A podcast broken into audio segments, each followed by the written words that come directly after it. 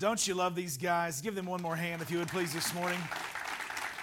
It is truly a privilege to be on team with people who love Jesus like Pastor Haley and Pastor Jeremy do, and his lovely wife, Heather, my administrative assistant.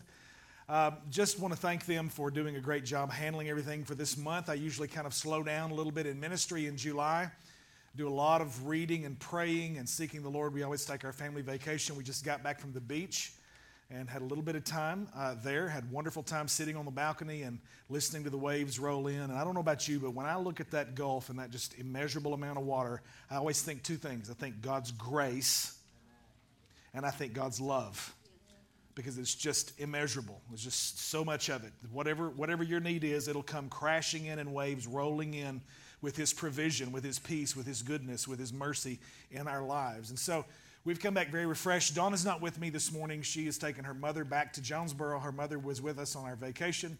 This year we had a wonderful time cooking and going and shopping and all kinds of things, just hanging out together. So great time together. Thank you for your prayers for us. We're thrilled to be back. These on our team have done a wonderful job. I believe Pastor Haley was last Sunday ministering about the helmet of salvation, the mind of Christ. Week before, Pastor Jeremy did an amazing job on the shield of faith. That's the one piece. And if you'll remember, we're talking about this Roman soldier's uniform here because the Apostle Paul was chained between two of them in the Roman prison while he was writing what are called the prison epistles, Ephesians, Philippians, Colossians, and the little bitty one-chapter book of Philemon. And so Paul is looking at these two soldiers, describing them, and relating to us the battle that we're in that's not literal, it's not natural, but it's supernatural. It's a spiritual battle. We don't fight against flesh and blood. People are not the issue or the problem, but the spirits that motivate those people sometimes are the issue that we have to realize. We don't need to see a face and name it enemy, but we need to see the spirit behind that person that's coming against us and call that the enemy and put on all of this armor. Now, let me ask you a question before I have you stand one more time and we read our text together. Whose armor are we putting on? God's armor. Everybody say, put on the whole armor of God. Say that. Put on the whole armor of God. So it's God's armor that we're putting on, and we're not talking about literal natural pieces of shields and swords and breastplates and shoes and all of this. But Paul likened every one of these pieces and their function to a particular truth that's found in the Word of God. He talked about truth, girding up our loins, holding everything together, breastplate of righteousness. So we talk about a right standing with God. Pastor Haley did the helmet of salvation, the mind of Christ, learning to deal with the real battle where it takes place first. That's between your ears. That's pulling down the thoughts, casting down imaginations, every high thing which exalts itself against the knowledge of God, bringing into captivity every thought to the obedience of Christ is what 2 Corinthians chapter 10, verse 5 says. And so all of these things, helmet, sword, shield, they are truth and peace and righteousness, salvation. And today we're going to be talking about the Word of God. So if you would stand with me, please, one more time. The title of the message is called Suited with the Word. Say that with me, Suited with the Word. Let's read our text together in Hebrews. I was in Hebrews on my beach trip. Okay, Ephesians chapter 6, verse 10. Here we go. Finally, be strong in the Lord and in the strength of His might. Put on the whole armor of God that you may be able to stand against the schemes of the devil. Let's pray this morning. Father, in the name of Jesus, we submit our hearts to you today. Guard and guide us in our minds, our thoughts, our understanding, our intentions, our motives. We submit them to you. Search us today. Thank you that the word of the Lord says the spirit of man is the candle of the Lord, searching all the inward parts of the belly. Lord, take your light, the light of the Word. You have lighted us with the fire of the Holy Spirit. Shine it in our hearts. Search us today, O God. Give us ears that hear and eyes that see and understand. We're careful to acknowledge that we cannot do anything apart from you.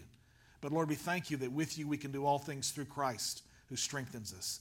We're careful to give you the praise. Be Lord in this service, in this place today. And everybody said, amen. You may be seated this morning in the presence of the Lord. We're talking about being suited with the Word. Suited with the Word. This is number 7 in the series, and actually the text for today, for this message, is just a little half verse. Pastor Haley opened verse 17 last week with the helmet of salvation. Talked about that. So this is the second part of verse 17. Read it with me. And the sword of the Spirit, which is what? The Word of God. The sword of the Spirit, which is the Word of God. Now think with me, if you would. Every one of these pieces of armor are all defensive except for this one. So your first point this morning, fill in the blank, the one we're talking about today is the only offensive weapon. So we are wielding a sword that has the ability to do both destructive and constructive things, because the sword is the Word. The Word of God is powerful. We're going to be talking about that in just a moment. And it's not just like a two-edged sword that destroys, but it can and is like a scalpel, which can heal. In the hands of a trained surgeon, a sharp instrument that otherwise could destroy someone can bring healing to someone if it's administered properly. And so the Word of God is the same way. It is a force that is to be reckoned with. So this morning, all of these weapons that we are putting on and using have a defensive posture to protect us. The breastplate protects us when the enemy attempts to come against us and challenge our standing with God. The breastplate protects all the vital organs, your heart, your liver, your lungs, everything that brings life force through your body, your blood, your breath. These... Pardon me. Somebody, there it is. Somebody's already answered my call. Was this word say before you call? I've already answered. A little tickle in my throat this morning. Apologize about that. And so, what we realize is that every one of these things has an important protective function. The breastplate protects us in all of our vital areas because the enemy would attempt to challenge you as to the state of your heart. Or what really motivates you? What is the source of life? What is the breath in your lungs, so to speak, in terms of why you do what you do? And so we must have on a breastplate that reminds us that we are righteous. We are in right standing with God. Not in our own righteousness, because the Bible says in the book of Isaiah that our righteousness is as filthy rags. But literally, we are clothed, we are robed with, we are engarbed with the righteousness of God. The Bible says in 2 Corinthians 5, verse 21, for he who knew no sin, Jesus, was made to be sin for us so that we might be made the righteousness of God in him. So now, because I'm in Christ, the righteousness of God covers me. It surrounds me.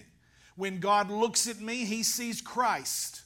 When God looks at me, he doesn't see the old BC, before Christ, sinful creation that I once was, because that was when I was dead in sin. But now he sees me alive in Christ and wrapped with the righteousness that Jesus' own life purchased for me. Somebody say amen.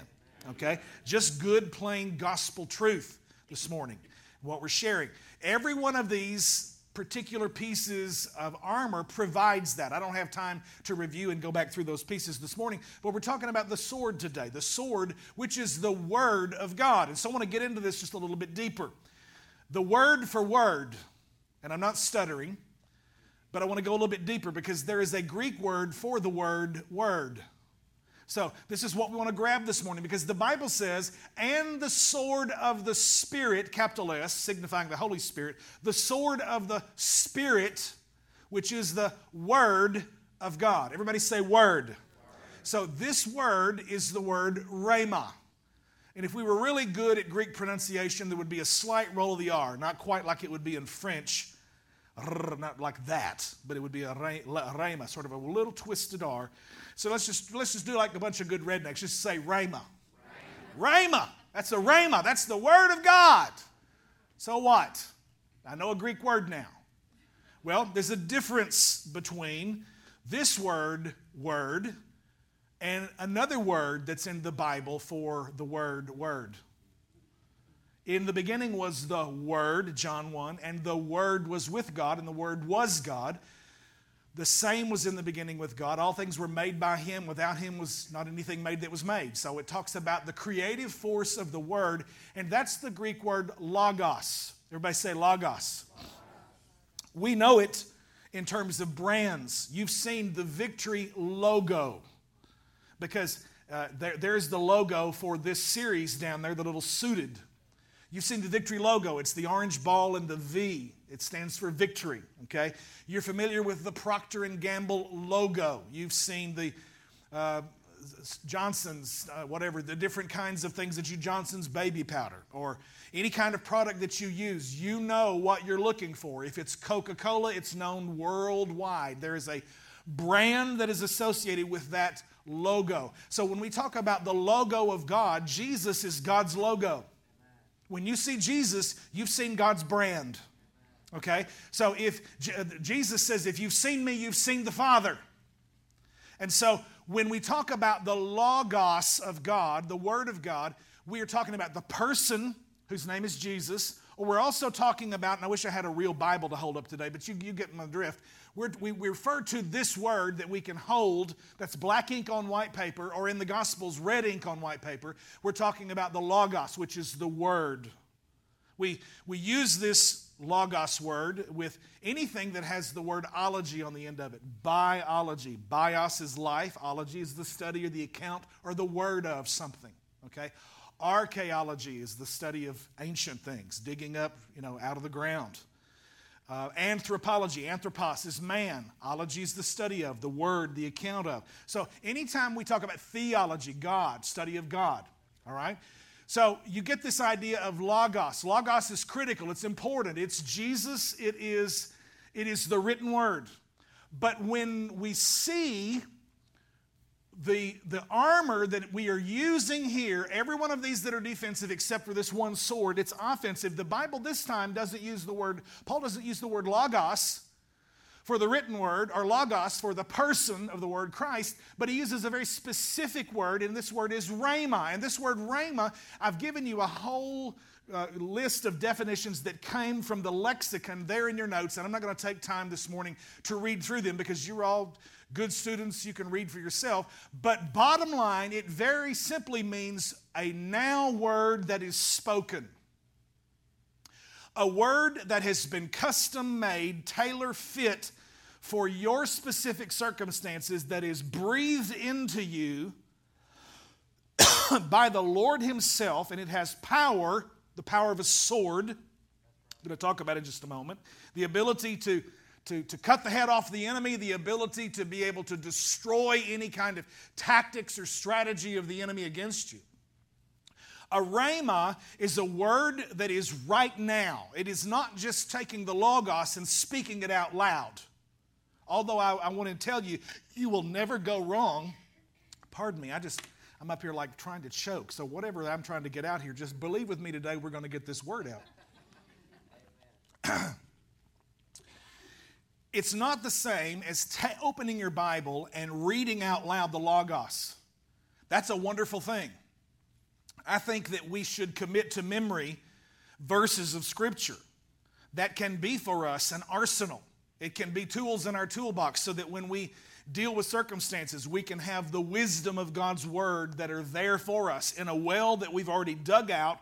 We've already hidden the word in our heart. The Bible says in Psalm 119, verse 11, "Thy word have I hidden in my heart that I might not sin against you." Psalm 119, 105, those of you who've been through Purple Book with me, we've made sure week after week after week that you got this one and a dozen others logged into your memory. "Thy word is a lamp unto my feet and a light unto my path." The word of the Lord. So we understand how important God's word is. It's a light to sustain us. It's food literally to carry us, it's comfort to cheer us, it's the traveler's map, the soldier's sword, it's all of these things, the pilot's compass. The Word of God is amazing. The Word of God will change you. But I'm not just talking about having a copy of the Holy Bible, because this is where I take issue with some of my brothers and sisters, and I have followed them, I've studied them, I've read after and been mentored by some of the most remarkable conservative biblical minds of the last 500 years, from Martin Luther to the present. and I respect them and I love them, and I'm so grateful for what their lives have done to touch mine and change mine. But there's something about the idea among some folks that are almost afraid of the Holy Spirit. And though they would speak the Trinity, they would speak the words of God the Father, God the Son, God the Holy Spirit, the way they practically live their lives, it would really almost be an adjusted Trinity, and it would be God the Father, God the Son, and then the Holy Bible. Not the Holy Spirit, but the Holy Bible. And there are a lot of folks that really give you the impression that that God's ultimate aim to have a personal relationship with you was that he was a communicating, creative, speaking God, until he finally got some folks to write down what he was saying and get it published in a book and close the book, not put anything else in the book. And let me just be clear, we believe in a closed canon of Scripture around here.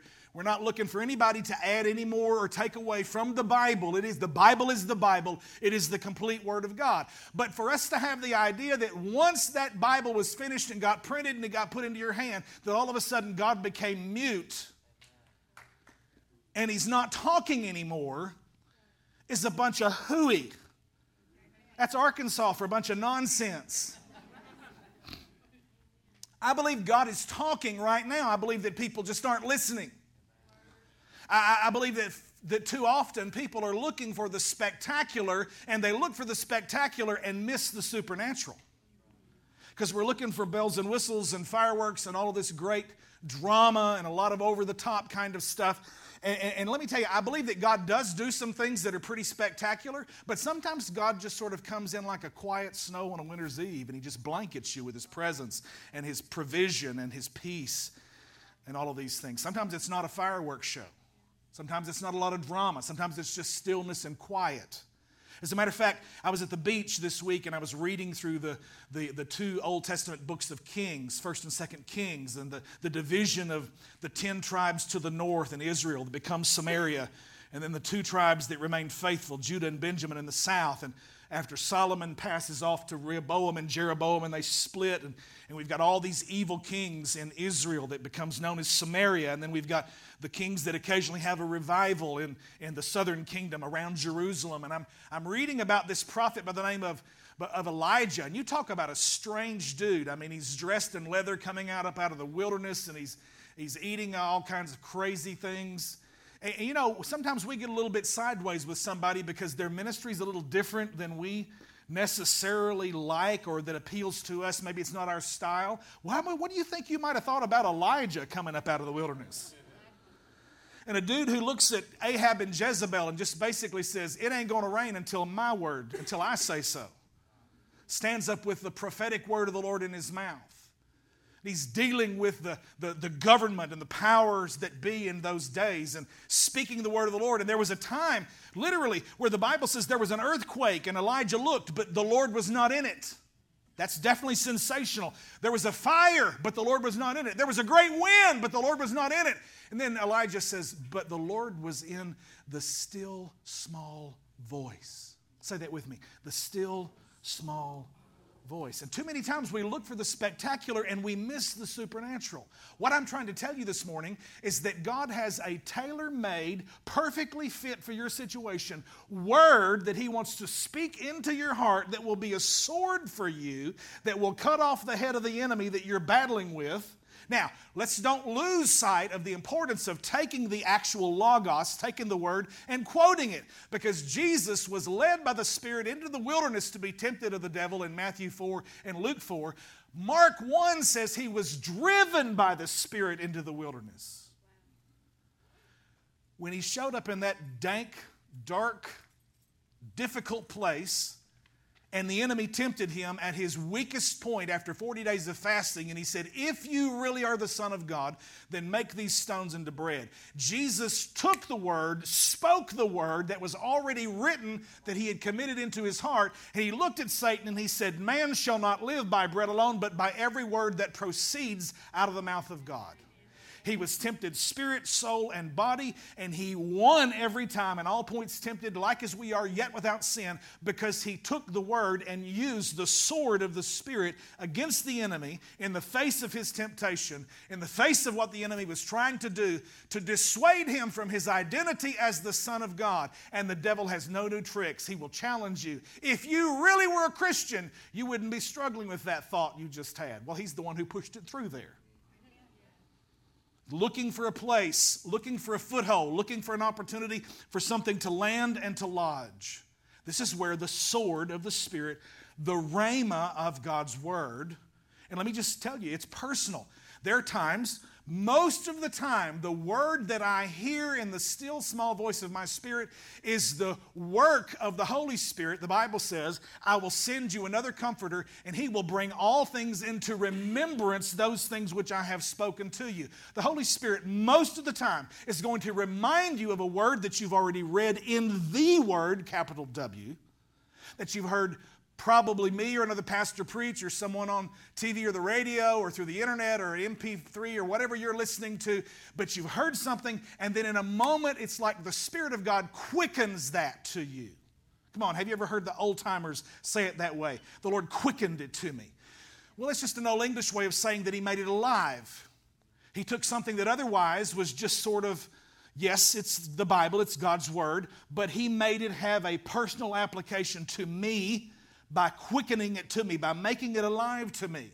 This is really no different than your grandparents who used to sing the great hymn talking about standing on the promises of Christ my King through eternal ages. Let his praises ring. Glory and honor we will shout and sing. Standing on the promises of God.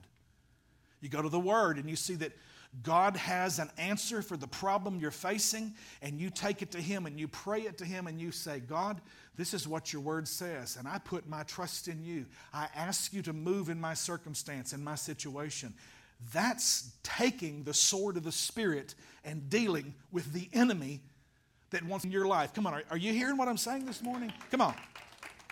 Now, I love to take the word, but I just want you to realize this morning that just because we have a wonderfully completed copy of the Holy Bible doesn't mean that God has stopped talking.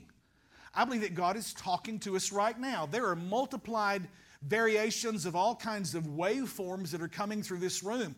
I'm speaking through a wireless device with a receiver in that end of the sound booth, and it's translating what I'm saying into and putting it out through this speaker system. It's actually going out on the internet, on a radio station that's producing our service live right now. If you have that tuned in on your smartphone or your tablet or your laptop or whatever, you can pick up what I'm saying right now and be in Australia on the other side of the world because you have a receiver that's turned on. There are FM radio signals that are coming through this room.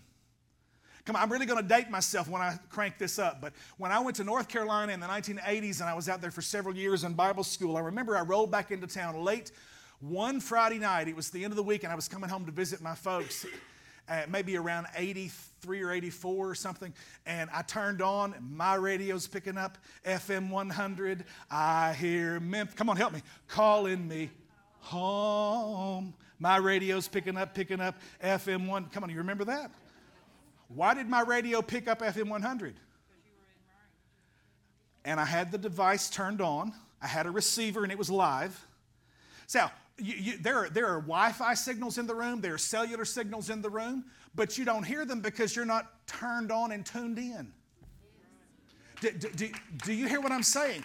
The Spirit of God is speaking to hearts right now. That's the powerful thing that happens here when we preach, when people go, you know what, I think you were reading my mail. It's like you've been hanging out at my house. How did you know to preach what? And I said, I don't have any idea what you're talking about. But the Spirit of God does. And he can take what's being said here and make it personal to your life, make it become a rhema that can become a sword that you can take the head of the enemy off with. Come on, somebody, put your hands together. Give the Lord praise. You get anything out of this? All right, let's roll. A couple little stories here real quick, and I'm going to give you three things. Two stories, a couple of mighty men that were in the administration of King David. Started out kind of a mess. Matter of fact, I believe it's 1 Samuel 23 where it talks about David's out in the king of Adullam, and it says that they heard him being out there, about him being out there, and it says all of those that came to him were in debt, distressed, and discontent. That literally is in the Bible, in the King James. All of those who came to David to celebrate him because they knew he was running from Saul were those that were in debt, distressed, and discontent with the current administration. And you know what? That's kind of what I feel like when I started Victory Church. That's what everybody that showed up, they were in debt, distressed, and discontent. How many of you know that even if you're a mess, that if you stay together long enough and you let the Spirit of God work on you, come on, I'm talking to some marriages right now. If you don't quit, if you don't get, everybody remember that guy who quit? No, nobody ever remembers the quitter. Folks remember the people who hang on and keep going. And they take a mess and let God turn it into a message. And they take a test and let the Lord make it a testimony in their lives. Come on, somebody. If you can hang on and you can put your trust in God, God can take the mess that is in the middle of all of these guys and he can end up making some mighty men out of them. And this is the story that I want you to see. 4 quick little verses right over here. 2 guys, and next to him among the 3 mighty men was Eleazar, the son of Dodo, the son of Ahohi. How many of you know if your daddy's name is Dodo, you better be a mighty man? I don't know about you, but I mean, you can know what this guy was getting at junior high school. Eleazar, son of Dodo. He was with David when they defied the Philistines who were gathered there for battle, and the men of Israel withdrew. Look at this. He rose and he struck down the Philistines until his hand was weary and his hand clung to the sword. I love that. Clung to the sword. In other words, he had battled so long and so furiously that by the time it was over with, they had to go, hey, come on, a couple of you other mighty men, come over here, and let's pry Eleazar's fingers away from the sheath or from the handle of the sword that he was carrying. What I'm saying to you is that there are times in your life that you need to make the determination that you become one with the Word of God. You get it in your mouth, you get it in your hands, not to destroy, not to be preachy towards somebody else who's struggling with something. No, we need to have truth, but we need to speak it in love.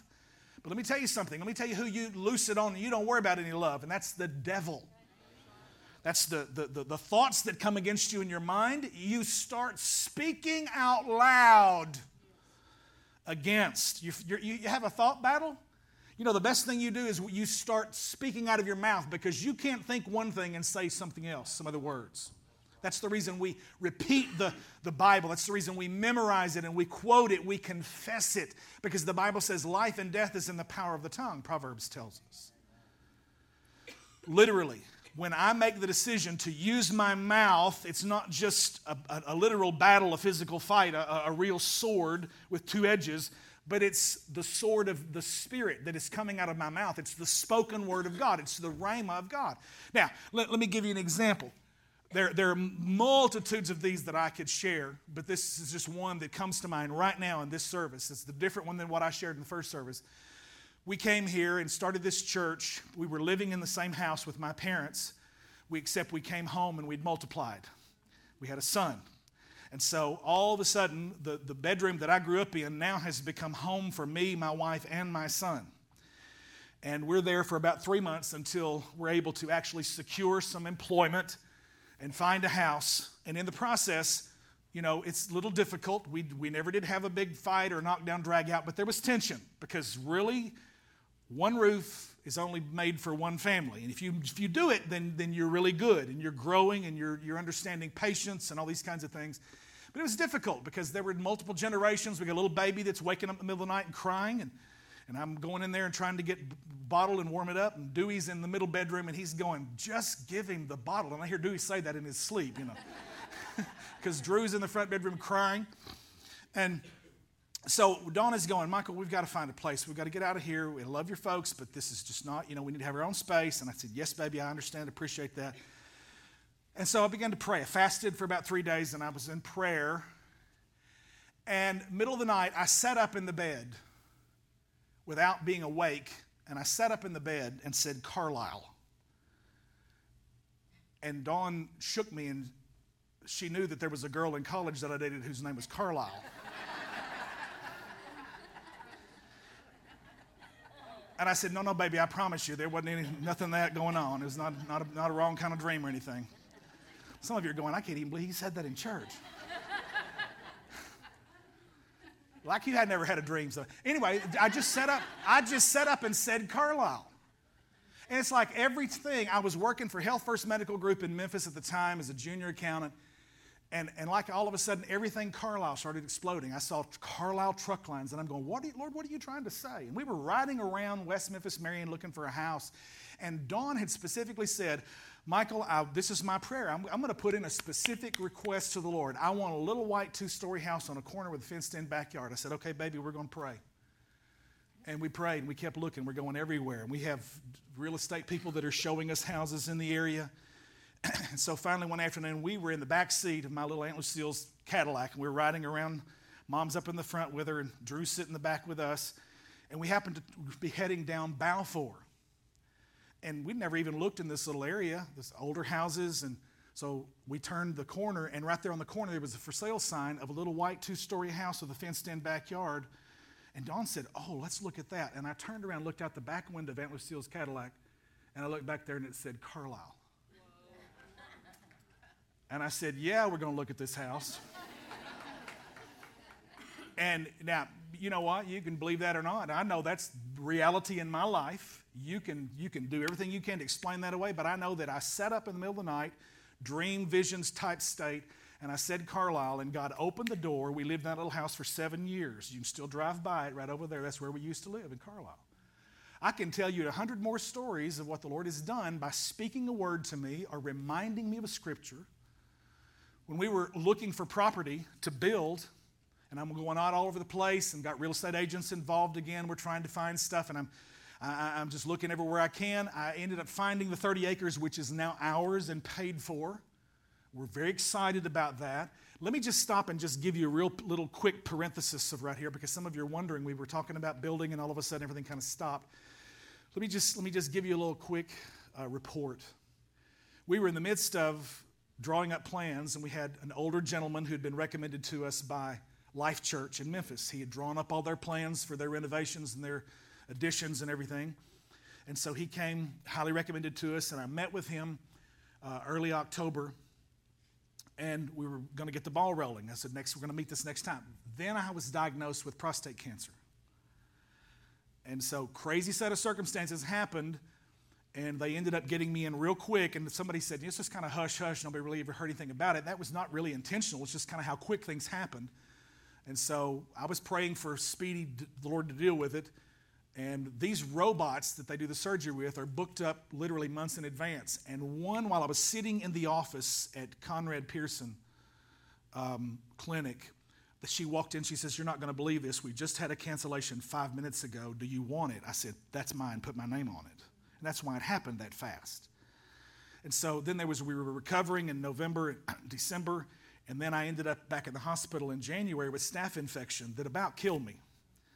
And it was another 6 or 8 weeks to recover. So I finally got back with our architect again. We met in March.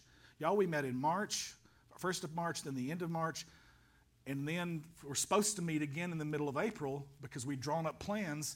And then I couldn't get a hold of him. I kept calling. I met with our FIT team, financial integrity team. I told him, I said, I don't know what's going on. By this time, it had been 6 weeks. We'd not heard any word. And so June Quinton on our FIT team decided to just Google his name. Hugh V. Northern was his name.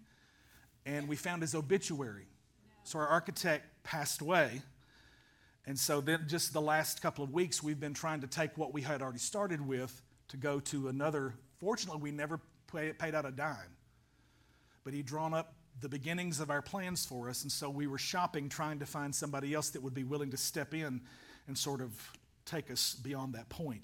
And we're still in negotiation right now. We hadn't found that yet, so I just want to give you a quick update, okay? So you'll know what's going on. We're not dragging our feet, but it's just a crazy set of circumstances that happened. Everybody look at your neighbor and say, sometimes life happens. And so that's what was going on. Anyway, we were looking for the property, and I kept looking around, and I kept seeing this piece in Marion out there, what used to be called Airport Roads, now College Boulevard. And it's like the Lord just really impressed me with it. and laid this on my heart. And I kept praying, God, I need a word from you. And he quickened the word out of Revelation to me that said, behold, I've set before you an open door which no man can shut. And so I began to walk by that property, and the Lord reminded me, he quickened to me a word out of Joshua where the Lord spoke to Abraham. And remember, he said to Abraham, he said, as far as your eye can see, it's yours. But when Joshua started possessing the land, he said, every place where the sole of your foot shall tread will be yours. And so, y'all, I got up an hour early, at least 3 days a week, sometimes 5 days a week, and I was out there walking all the way around that 30 acres. And I took my shoes off a few times because I remember I was kind of a literalist to every place where the sole of your foot shall touch. And I'm out there walking across that gumbo in a few places. And I remember Bedford Little, who used to haul sand, would drive by and honk his horn. And Bedford go, what's that crazy preacher out there doing? Bedford's in our first service. He comes to the 9 o'clock service. And I mentioned this morning. He waved his hand and said, that's true. I saw it. Now, you can think that's crazy all you want to, but God gave us the property, paid for it, not even a flinch, period. But I heard the word of the Lord. God spoke it to my heart. It became a rhema to me. There's 100 other stories I could stop and tell you how God has whispered something into my spirit. And as much as I love and respect the guys that tell you that God doesn't do that anymore, a guy with an experience that is based in the Word of God is never at the mercy of a fellow who only has an argument. You can tell me God doesn't heal anymore, and I can tell you times when the Lord has healed my baby. You can tell me the Lord doesn't heal, and I can tell you when he's done miraculous things, when there was no hope, and God's turned things around in this church. Come on. If there's any faith in you this morning, it's going to rise.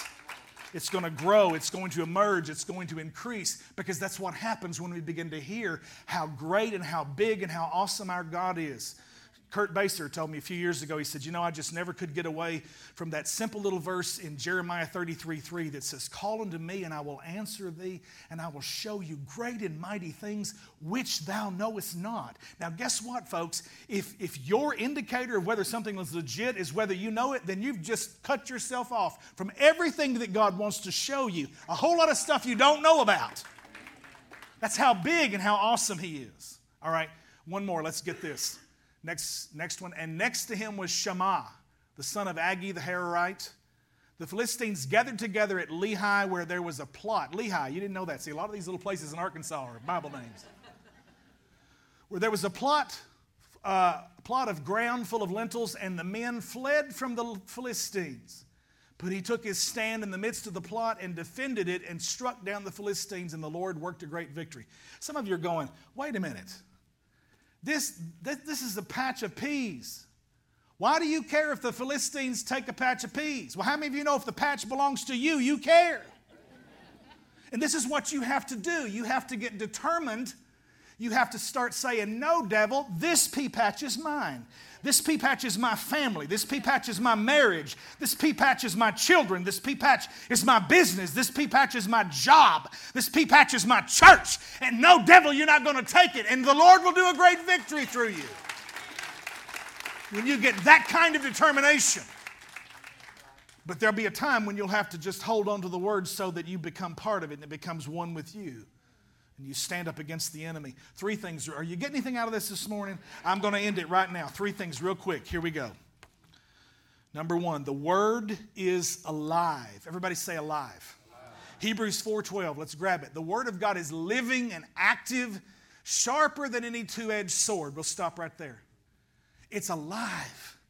There's something about this. Let me just tell you, I can be down and I can turn on some worship music, or I can just say the name of Jesus, or I can open up the Psalms and just see David's struggles and how in the middle of it he starts to say, God, because of you, I can run through a troop and I can leap over a wall. And with God, all of the enemies have to flee before you. Let God arise and his enemies be scattered. And even as smoke is driven away by the wind, and I start to see the testimony of the Lord working and moving in a life of someone who was a praiser, who was a warrior, who was a poet, who became a king. And he did so because he was faithful to the word of God. He took up that sword and it became part of him because he knew that the word is alive. This is not just black ink on white paper. It's not just red ink on white paper in the Gospels, but this book will change your life. This, if you'll just open it and just say, some of you might be visiting this morning, you might be wandered in here and might even wonder, what is this that I'm in? Don't quite understand it, don't know what's going on. It feels pretty good. A lot of love, a lot of warmth, a little bit of laughter. Never been to church like this before. Let me just say, if that's you today and you're not confident that God is who He says He is, if you'll just say, God, if you're real, show me. God, if you're real, show me. And I promise you, God will meet that prayer of faith right there. He will make Himself known to you in a powerful way. Why? Because His Word is alive. Number two, the Word is active. The Word is active. The Greek word there is energeo. Literally, it's the energy that's provided by the presence of God. As we worship this morning, just hearing Scott sing, Cornerstone, that He's Lord of all in the middle of the storm. Just hearing you lift up your voices in the presence of God and lifting your hands and singing that great old hymn that's been kind of made new and fresh again just so touched me, and it stirred energy because the Spirit of God is active. He's moving inside of us. Finally, well, let me quote Jeremiah 1:12. The Bible says the Lord hastens over His word to perform it. If you get a word, if you have a promise on which you can stand, I promise you, God is not going to let it come back empty. Finally this morning, and I'm finished, very, very bottom, the word is assigned. So I've given you 3 A's there this morning. This is your triple A. It's alive, it's active. Pardon me. And finally, it's assigned. Isaiah chapter 55, verse 11. It's one of my favorites. You should commit this one to memory.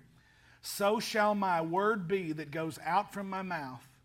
It shall not return to me empty, but it shall accomplish that which I purpose, and it shall succeed in the thing for which I sent it. Look at this. This is just a quick little message right there. It is purposed, it is productive, it is prosperous. If you will learn to do what your grandmother used to sing about, standing on the promises of Christ my King. Through eternal ages let His praises ring. Glory and honor we will shout and sing, standing on the promises of God. Very simply, when you realize that God has quickened, He's made alive, He's given you a rhema for a promise of God for you to stand on and believe and put your trust in Him, that becomes a sword in your hand where you can cut the head of the enemy off who is attempting to distract you, to persuade you differently, to make you doubt, to send you in under a cloud of fear and unbelief. It is the Word of God every time that has carried me. He's given me instructions about my marriage. He's given me guidance about this church. He's brought encouragement to me when I didn't feel like I had anybody that would or could encourage me around me. Come on, somebody. The Word is just this amazing, powerful expression of God's love for you. He will change you. He will literally empower you in such a way that it's indescribable, because it's alive, it's active, and it's assigned. What God says out of His Word has the ability to perform what He's spoken. Light be, light was. God's Word has creative ability. When it goes out of His mouth, it doesn't come back empty. It doesn't come back void, but it comes back with a result. Now, out of all of God's creation, you and I, as humans, have the Imago Dei stamped in us. Even though it's been marred and broken by sin, we uniquely have the ability to speak the creative Word of God in the very same way that God did. You can use words right now when you leave this service, and you can create a mood in your home. You can bring dissent and strife, or you can bring love and forgiveness and peace and mercy and encouragement. You can lift someone up. You can help somebody to see their circumstance from a different perspective and begin to put their trust in God and reach for something higher than they've ever reached for before. Or you can take the same words out of your same mouth and you can turn them and you can discourage and you can create doubt. You can send somebody into the depths of depression because your words have power. Life and death are in the power of the tongue because you've been created and made in the image of God. Are you hearing what I'm saying this morning? What you say is important. This is what we're going to launch into August. As I was at the beach, I really felt the Lord speak to me out of the book of Hebrews. Jesus, who is the apostle and the high priest of our confession. So we're going to talk about what Faith Talk is about. We hadn't talked about that in a long time here at Victory, because God has some great things for us, I believe, ahead in the months this next year. I believe it's going to be an amazing season. Are you hearing what I'm saying this morning? Hallelujah. Let's bow our hearts together.